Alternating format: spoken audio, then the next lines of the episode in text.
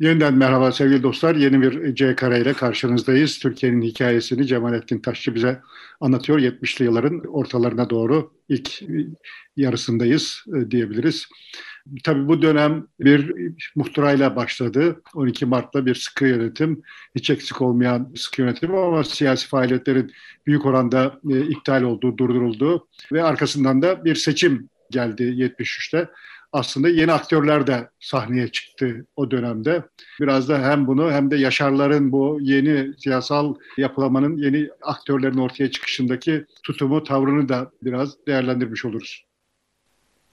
Evet, şimdi sonuçta siyaset ciddi bir türbülansa girmiş idi.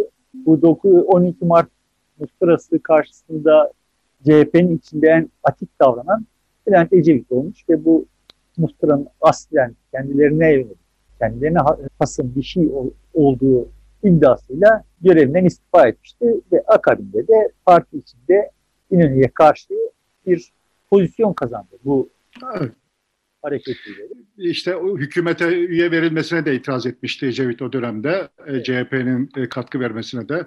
Dolayısıyla aslında CHP'den ziyade kendisine yönelik bir darbe olduğunu daha çok öne çıkartan bir yaklaşımla istifasını vermişti. Sonrasında da partiyi ele geçirdi. Yani orada işte CHP kongresi gibi heyetlerin aslında pekala eğer sağlıklı işte çalışıyor iseler kendi menfaatlerine de olan, Türkiye'nin menfaatine de olan şeyleri tercih edebileceğini de görmüş olduk. Yani Hanimi İnönü'sü sonuçta yani her türlü saltanatı görmüş.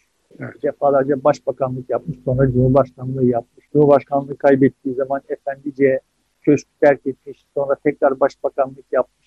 Adam netice itibariyle yani bir savaş kahramanı netice itibariyle sessiz sedasız. Muhalefet Partisi Genel Başkanlığını bile kaybetti yani.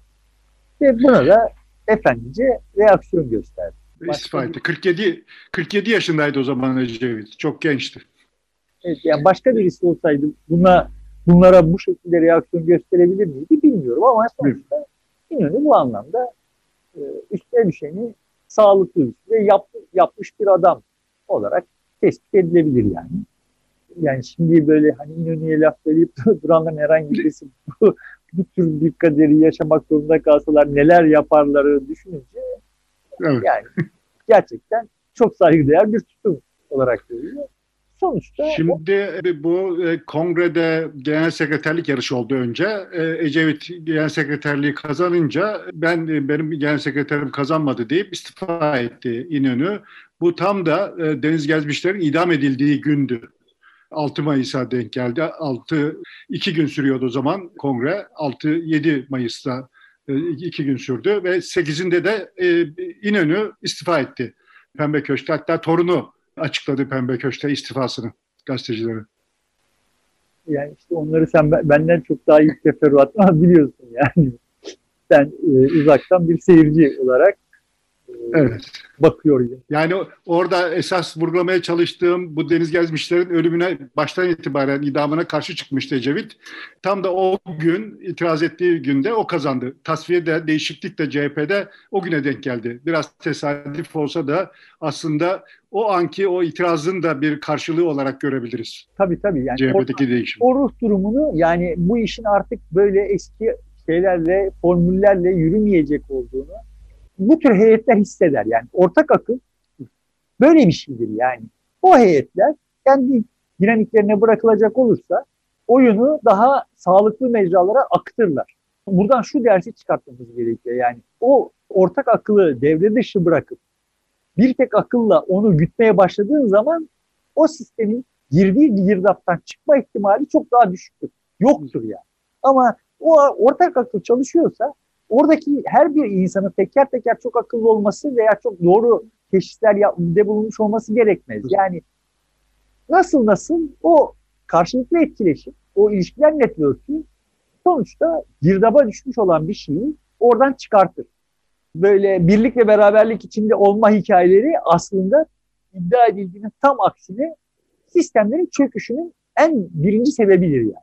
birlik ya beraberlik içinde davranmayan sistemler kendi hayatiyet çabaları içinde bir çıkış yolu bulurlar. O CHP kongresi de böyle bir kongreydi. Yani koskoca bir İsmet İnönü'yü devre dışı bırakmaya cesaret etmek bugünden baktığın zaman da çok anlaşılabilir bir şey değil.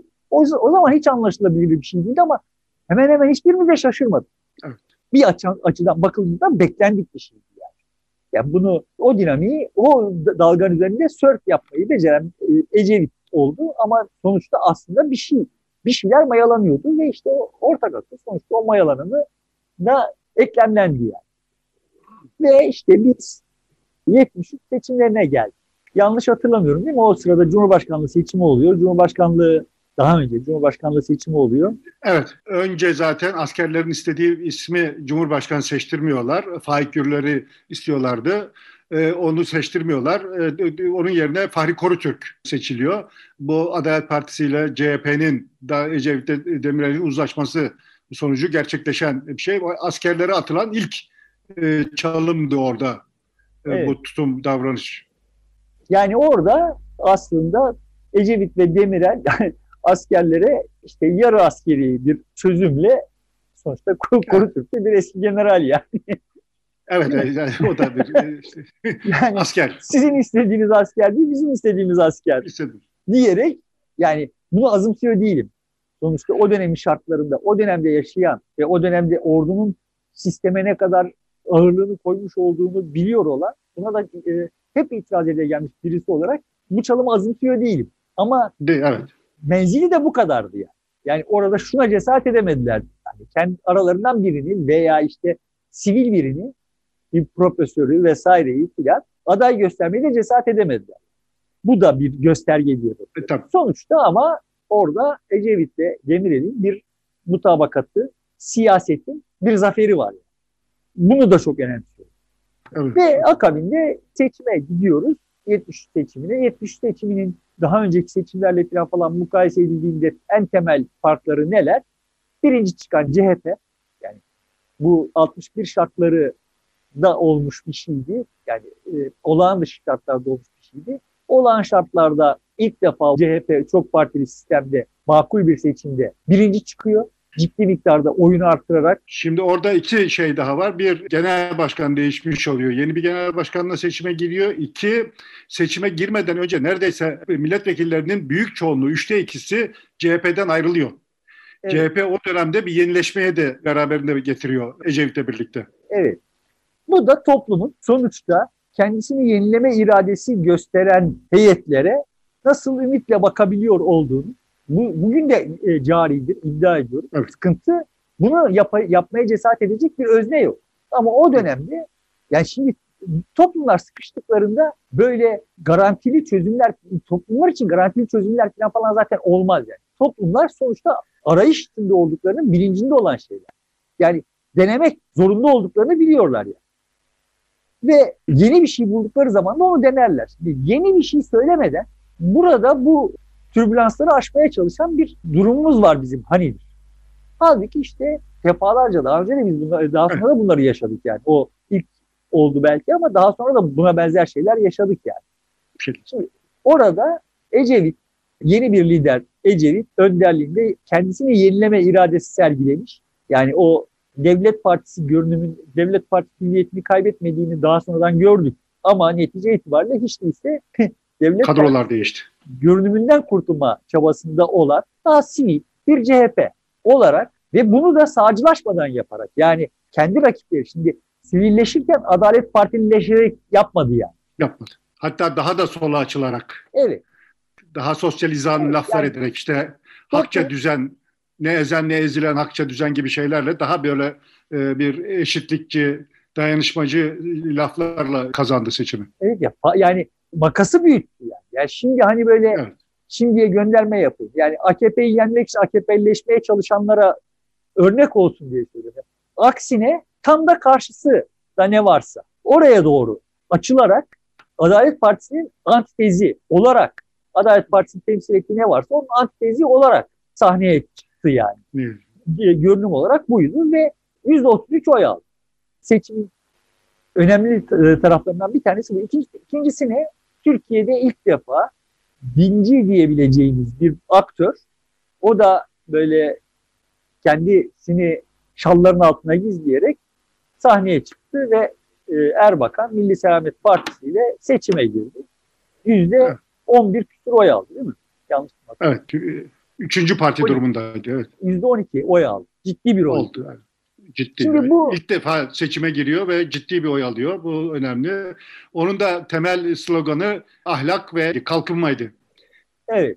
Sanayileşme, ağır sanayileşme, sanayileşme hamlesi falan diye. Anlattığı hikaye, zaten ölene kadar anlata geldiği hikaye hep aynıydı yani. Sonuçta biz aslında muazzam meziyetleri olan işte kültürüyle vesairesiyle medeniyet mirasçısı büyük bir milletiz ama bizim başımızda bir takım adamlar bizi batıya sattılar. Biz aslında motor yapabilecek olan çocuklarımızı engelliyorlar. Çünkü işte bunlar Batı'nın distribütörleri. İşte bizim yapabileceğimiz, biz her şeyi yapabiliriz ama bunları yapabilecek olan çocuklarımız bu farmasonlar, işte Yahudi uşakları vesaireler tarafından aslında oyuna sokulmuyorlar. Biz o yüzden yeniliyoruz. Bütün hayatı boyunca anlattığı hikaye buydu ve Batı'yla yarışmak anlamında kafasındaki tek şey de sanayileşmeydi. Neydi? Yani o sanayileşme takıntısı vardı. Aslında tam da böyle hani sanayinin artık dünyada çökmeye başladığı bir dönemde, trajik biçimde. Ama tabii Erbakan'ın ve heyetinin dünyanın bu tür trendlerini okuyabilecek ne zamanları ne kavrayışları yoktu yani. Ya zamanları yoktu çünkü onlar durmadan tarihi okuyorlardı.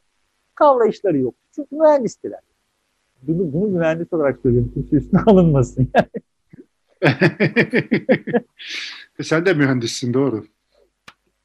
Uzun süredir siyasette olan ve tırmalayıp duran Türkeş'te artık kalıcı adresi haline gelen Milliyetçi Hareket Partisi ile seçime girmiş. İşte %4 civarında oy almış idi ama yani o beklendik 3 milletvekiliydi.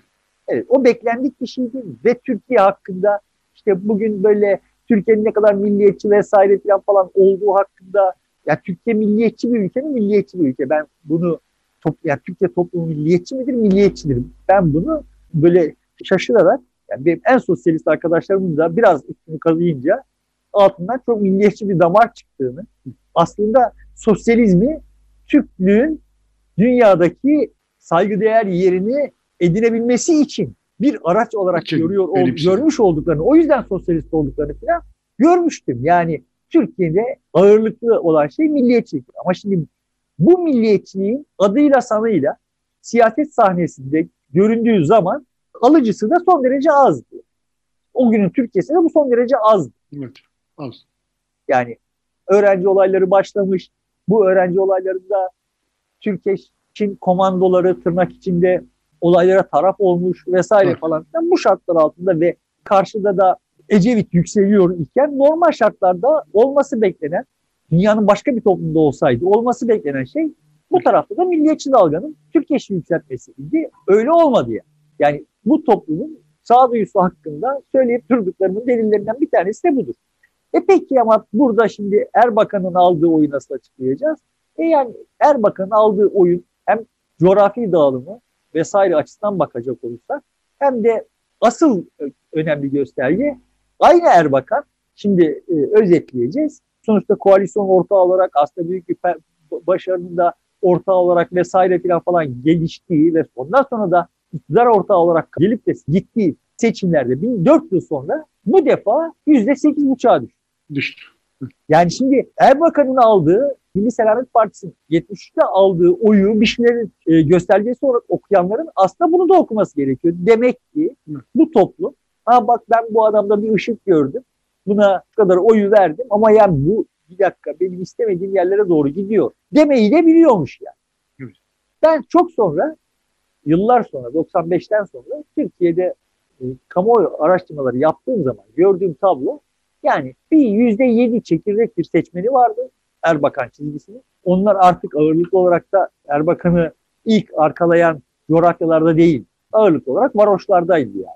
Yani bambaşka bir dinamiği vardı artık olayın. Ama yani işte 1970 ve 77 arasındaki Erbakan hikayesi bence Türkiye'nin toplumunun ne kadar yani orada yeni bir şey, yeni bir aktör olarak belirdiği zaman ona itibar etmesi ama sonra ya benim istediğim bu değil diyebilmiş olması falan bu toplumun sağduyusuna, öyle tabir edelim, güvenmek için yeterlidir diye düşünüyorum. Sonuçta 73 seçimleri Türkiye'yi daha önce hiç aşina olmadığı, Türkiye siyasetinin hiç aşina olmadığı bir pozisyona getirdi. Biz şimdi Yaşar'lara dönelim. Yaşar, daha önce konuşmuştuk, işte 46'da CHP'ye oy vermişti, 50'de tam olarak hatırlamıyorum ama yani sonuçta çok rahatlıkla oylarını değiştirebiliyordu ve bu çok da anlaşılmaz bir şey değil yani. O tarihler itibariyle de, hatta şimdi de Türkiye'de oy taassubu hiç iddia edildiği kadar yüksek değil ve de zaten seçim sonuçları bunun delilidir yani. Yani herhangi bir demokraside muhtemelen hiç olmamış olan şeyler oldu Türkiye'de. Yani parlamentodaki partilerin tamamı baraj altı kaldı. Çok yıllar sonra. Evet. Parlamentoda olmayan partiler barajı geçip parlamentoyu oluşturdular. Yani şimdi bu kadar oradan oraya oyunu değiştirebilen bir toplumdu. Yaşar da işte konjonktür olarak hep duruma göre kendince işte ve Türkiye'nin dinamikleri konusunda duyduğu kaygılar vesaireler üzerinden ağırlık olarak oylarını kullandı. Bu seçimde, 70 seçimde ne yapmış olabilir? Eskişehir'de 70 seçimde bir sendikacı olarak galip ihtimal CHP'ye oy verdi. Yani üstelik de CHP'nin başına Ecevit'in gelmiş olması ve işte yeni bir düzen vaadi vesaire falan üzerinden Türkiye'nin makus talihini yenme ümidiyle, o güne kadar kaygılarıyla oy vermiş olan Yaşar muhtemelen o gün, o seçimde ümitle oy verdi. Zaten de slogan'da umudumuz Ecevit'ti. Evet. Karaoğlan. Değil mi? Karaoğlan, evet, umudumuz Ecevit. O dönem başladı. Esas 77'de umudumuz Ecevit'e dönüştü. Yani sonuçta benim hatırladığım kadarıyla yani o dönem itibariyle asıl ruh durumu gerçekten bir ümitti. Yani. Ümit vardı. Yeni bir şey oluyor. Bir şeyin içine düştük. Buradan çıkmamız gerekiyor ve bize bir ümit gerekiyor. Dolayısıyla o seçim sonuçları aslında çok ümit var bir Türkiye'nin. Bütün şartları çok olumsuz olan ülkede ümit var bir ülkenin ruh durumunu yansıtıyor. Ağırlıklı olarak da sivil bir Türkiye. Yani bütün siyasi partilerin sivil görünümlü, yani daha devlet görünümlü parti yok muydu? Vardı. Güven Partisi vardı filan mesela. Şimdi bunların üstünden geçti yani. Aslında o dönem yeni olan iki aktör öne geçmiş oldu. Büyük çoğunluğu onlar aldı. O da CHP yenilenmişti, eski havasından kurtulmuştu, lideri değişti. Bir de Milli Selamet Partisi yeni bir parti olarak, Milli Nizam Partisi vardı daha önceden ama hani o kadar daha bir aktif değildi. O dönem için yeniydi Erbakan'ın genel başkanlığı ve yürüttüğü kampanya. Evet, sonuçta şimdi arada bir de bir şey var. Türkiye'yi istiskale uğratan bir şey daha var. Yani Türkiye'nin askerle arasındaki, toplumun askerle arasındaki ilişkiyi zaten iyice biçimsizleştiren şeylerden bir tanesi de bu haşhaş meselesi vardı. Yani Amerika haşhaş ekimini yasaklamak için siyasete baskı yaptırıyordu ve böyle Amerika uşağı, sağ politikalar vesaireler falan dedikleri özneler buna direndiler. Yani o haşhaş yasağını imzalamadı. Ama işte 12 Mart oldu ve bürokratlar hükümeti bu yasağı imzaladı ve Türkiye'de haşhaş ekimi yasaklandı. Şimdi bu Türkiye açısından ekonomik bir kayıp vesaire filan falan. Onlar bir şey, bir taraftalar. Ama asıl sıkıntı Türkiye kendisini gerçekten bir müstemleke gibi hissetmeye başladı. Ve bunu da bize hediye eden tam bağımsızlıkçı vesaire filan falan hikayeler anlatıyor olan TSK o. Her günahın başında TSK'yı ve aydınları buluyorum bak gördüğünüz gibi. Evet. Ama Türkiye de o haşhaş meselesi konusunda işte Ecevit'in seçimden önce de vaatleri vardı yanlış hatırlamıyorsam. Vardı. Orada çok daha yükselmemişti. O seçimden sonra hükümet olur olmaz çok daha yükseldi. Kıbrıs meselesiyle de onu ABD'ye bir meydan okumanın bir aracı olarak kullandı.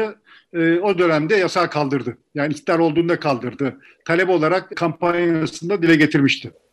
Evet. Yani sonuçta onun da yani bu istiskale uğramışlık haline bir reaksiyonun da Ecevit'in hanesine yazdığını düşünüyorum. Sonuçta Ecevit, evet, bu haşhaş yasağını Ecevit Erbakan. Şimdi oraya bağlayalım. Sonuçta o ümit atmosferinde doğmuş olan parlamento aritmetiğinden Ecevit, Erbakan koalisyonu çıktı. Yani bu Türkiye'de daha önce de konuştuk. Çok şık bir çözümdü. Yani siyasetin bir... Oraya gelmeden istersen bu Yaşarların kime oy verdiğini bakıyorduk. Yaşar evet CHP vermiş oldu ama kardeşleri var Ahmet'le Dursun. Onlar ne yaptılar? Yani Ahmet'in ne yaptığını tahmin edebiliriz. Yani Ahmet gitti MHP'ye oy verdi. Yani. Çünkü zaten evet, o camianın içinde. Yani ama Ahmet MHP'ye oy verirken MHP'nin matap performans göstermeyeceğini vesaire falan bilecek kadar da gerçekçi yani. Daha genç, bıçkın, cebindeki silahla kendisini daha yakışıklı hissediyor vesaire falan ama yani sonuçta bunların tamamı o dönem itibariyle, şimdikiler galiba pek öyle değiller. Şimdikileri tanımıyorum yani.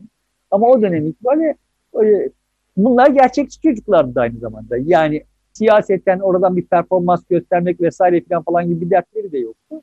Aslında yani dünya Türk olsun falan gibi iddiaları da yok. Yani Türkiye'nin Türk olabileceğine dair ümitleri de yok.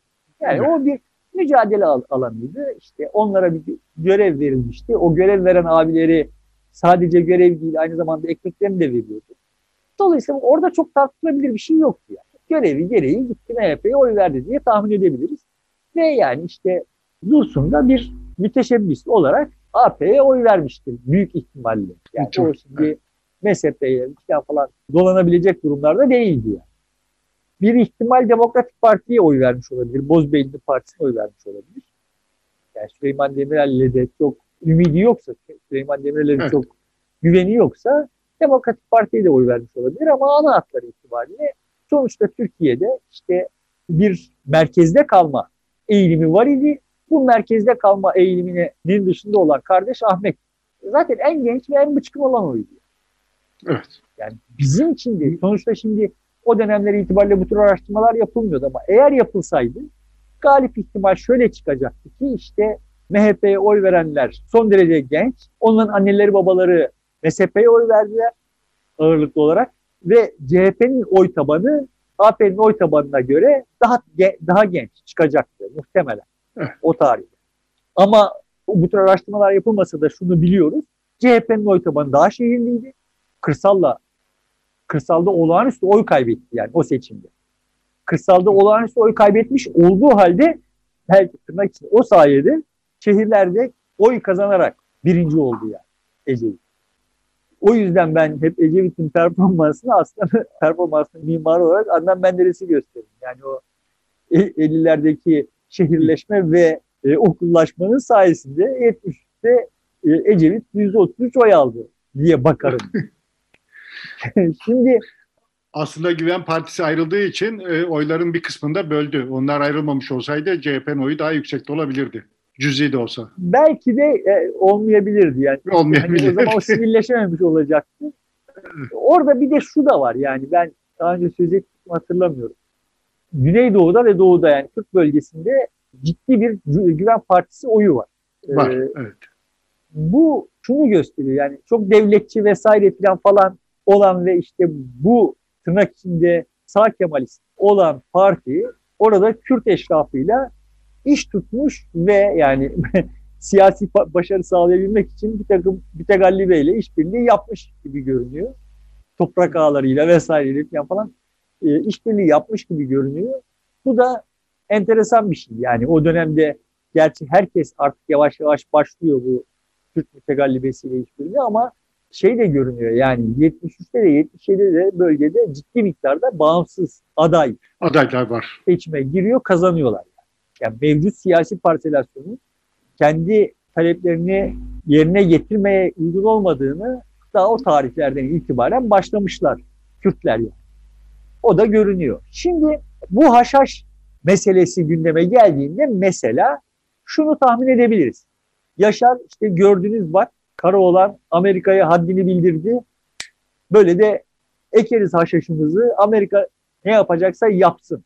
Buna karşılık eğer şimdi nişan o tarihlerde oluyor ise, üç kardeş bir araya geldiyse buna karşılık şimdi Dursun yani siz delisiniz. Sizin hakikaten aklınız başınızda değil. Bu işler böyle kabadayılıkla olmaz. Amerika bize şimdi ambargo uygulayacak, başımıza neler gelecek biliyor musunuz? Vesaire filan deyip böyle abisine ve kardeşine şey yapıyordur. Ama MHP'ye oy vermiş olan ve işte sendikacıları gerektiğinde vurmakla görevli, CHP'yi komünistlerin uşağı olarak görüyor olan Ahmet de aynı dönemde o haşhaş yasağının kaldırılmasına resmen kendi camiası içinde bunu yekten söyleyemese de o aile meclisinde ah ulan işte tam da bize bu lazım demişti. Evet. Yani şimdi bunlar girift işler yani. Bunları demeye çalışıyorum. Sonuçta herhangi bir tekil olay karşısında aslında bir başka konuda bir araya gelebilecek olanlar herhangi bir tekil olay karşısında ayrışabilirler. Ayrışmış olanlar da bir araya gelebilir. Nitekim eğer bu olaylar Kıbrıs harekatı sırasında, bu nişan Kıbrıs harekatı sırasında olursa üçü de Ecevit'i alkışlamıştır. Tabii. Hepsi de orada birleşmişlerdir. Yani şöyle olmuştur. Canım tamam helal olsun Ecevit'e ama zaten Demirel olsaydı o da aynı şeyi yapar demiştir birisi. İşte öteki demiştir ki helal olsun Ecevit'e tamam çok yakışıklı bir şey oldu ama zaten Türkeş ona destek vermiştir. Verdi demiştir. Hani vermiş midir? Vermiştir. Çünkü hani işte harekattan önce bütün parlamentoda işte parti genel başkanıyla falan görüşmeler yapıldı. Şimdi oradan Türkeş'in verdiği o 3 milletvekiliyle verdiği destek üzerinden Ecevit'in cesaret kazandığı hikayesi uydurmuştur filan falan. Ama sonuçta Türkiye'nin ana gövdesi Kıbrıs harekatında neredeyse yekpare bir şekilde davrandı yani. O dönem bana soracak olursan ben de öyle davrandım. Tabii herkes büyük. Ama yani sonradan düşündüğümde bizim orada yaptığımız için akıllıca bir şey olup olmadığından ve onun akıllıca yapılmamış olduğundan çok şüphe ettim. Hala da şüphem var. Yani orada Türkiye'yi başka türlü davranamaz duruma getirecek kadar aptalca şeyler yapan bir Yunanistan da var. Bunu saklı tutmak kaydıyla diyorum ki bu işin başka çözümlerin üretilmiş olması gerekiyor. Çok imkansızlaştırmış olabilir Yunanistan. Başka çözümlerin üretilmesi. Ama ana hatları itibariyle o olay hem bizim hem Yunanistan'ın çok başını ağrıttı sonrasında. Yani çok pranga oldu bize. Yani. Öyle bakıyorum. Şimdi bütün bu şeyin içinde ama bir de şunu işaret edeyim. Beşiktaş'ta Niko Kovi diye bir futbolcu vardı. Kaptanlık da yapıyordu. Stoperdi. Ve bu Rum'du yani. İstanbul Rum'du. Şimdi Yunanistan'da yaşıyor. Hala yaşıyor. Bu çocuk da Beşiktaş'ta futbol oynuyordu o tarihlerde. Beşiktaş'ta işte iyi kötü vasatın üstünde kendi tarihi itibariyle iyi sayılabilecek bir kadroyla iyice bir performans gösterdiği bir dönemdi. Ve bu Niko sonuçta işte o harekat olup dururken veya onun artçı dalgaları sürüp dururken evet. Türkiye'de işte Kayseri'ye deplasmana gidiyordu atıyorum. Antep'e deplasmana gidiyordu. Eskişehir'e deplasmana gidiyordu. Ve Niko oynuyordu. Ya kimse Niko'ya aleyhte herhangi bir tezahüratta bulunmuyordu. Türkiye'de kimse Niko'nun Rum olduğunu vesaireyi falan gündeme getirmiyordu. Hiç kimse yani. Yani medya böyle bir şey yapmıyordu. Kimsenin aklına da bunlar gelmiyordu. Sonunda Niko yıllar sonra Beşiktaş'ta emekli olduktan sonra Yunanistan'a yerleşti vesaire falan. Sonra birkaç mülakatını da okudum, dinledim yani. Ben bir Beşiktaşlı olarak çok da sevdiğim bir çocuktu. Şimdi bunu şunun için hatırlatıyorum. Yani bir Rum düşmanlığı, Yunan düşmanlığı var vesaire falan. Savaş halindesin ve fakat sonuçta işte Türkiye'nin Rumları var. Bunların arasından meşhur olanlar var ve Türkiye'de kimse bunlara ama bunlar Rum falan da demiyordu yani. Evet. Şimdi ırkçılık, ülkenin nüfusuna ırkçılık yakıştırılırken bunların hesaba katılması gerekiyor. Irkçılık öyle bir savaş anında savaştığın tarafa düşmanlık beslemekle ilgili bir şey değil. Türkiye'de o dönem ırkçılık yok idi. Kürt düşmanı olan kesim var idiyse çok dar bir kesimdi. Kürtlük zordu Türkiye'de. Alevilik de zordu. Bunlara bir itirazım yok. Bunlar devlet politikasıydı. Toplumda bunların bir ağırlığı yoktu. Bir Ermeni düşmanlığı var mıydı? Vardı. O çok eskiye, çok daha eskiye giden bir hikaye. Sonuçta bir Ermeni düşmanlığı vardı ama ona rağmen de yani Türkiye'deki Ermenilerin hayatları mesela işte Kürtler hayatlarından daha zor değildi. Bu vesileyle bunu da hatırlatmış olayım. Yani o savaş şartlarında bile sonuçta Niko Türkiye'de hiçbir sıkıntı yaşamadan futbol oynadı. Deplasmanlara gitti. Anadolu'nun hücralarına deplasmanlara gitti geldi. Ne kadar gitti. İstersen burada bitirelim. Epeyce yani geçtik 30 dakikayı. Bitirelim. Yani bu 73 seçimleri toplumun ruh durumu hakkında çok şey söylüyordu. 73 seçimlerinden sonra siyaset, 73 seçimlerinden önce Cumhurbaşkanlığı seçiminde zaten tırnak içinde rüştünü ispatlamış olduğunu hissetmiş ya da kendi güvenini ispatlamış. 70 seçiminden sonra da rüştünü ispatlamaya kalktı ve işte CHP-MSP koalisyonu aslında genel olarak bu partilere oy vermemiş olanlar da dahil oldu. Genel olarak herkeste bir ferahlama duygusunu açtı. Yol açtı. Daha önce sözünü etmiştik. Buradan itibaren Türkiye'nin nasıl batağa gittiğini bilahare konuşuruz. Peki. Sevgili dostlar, burada bitiriyoruz. Önümüzdeki programda buradan devam edeceğiz. Artık çatışmalı bir döneme doğru gideceğiz herhalde. Görüşmek üzere.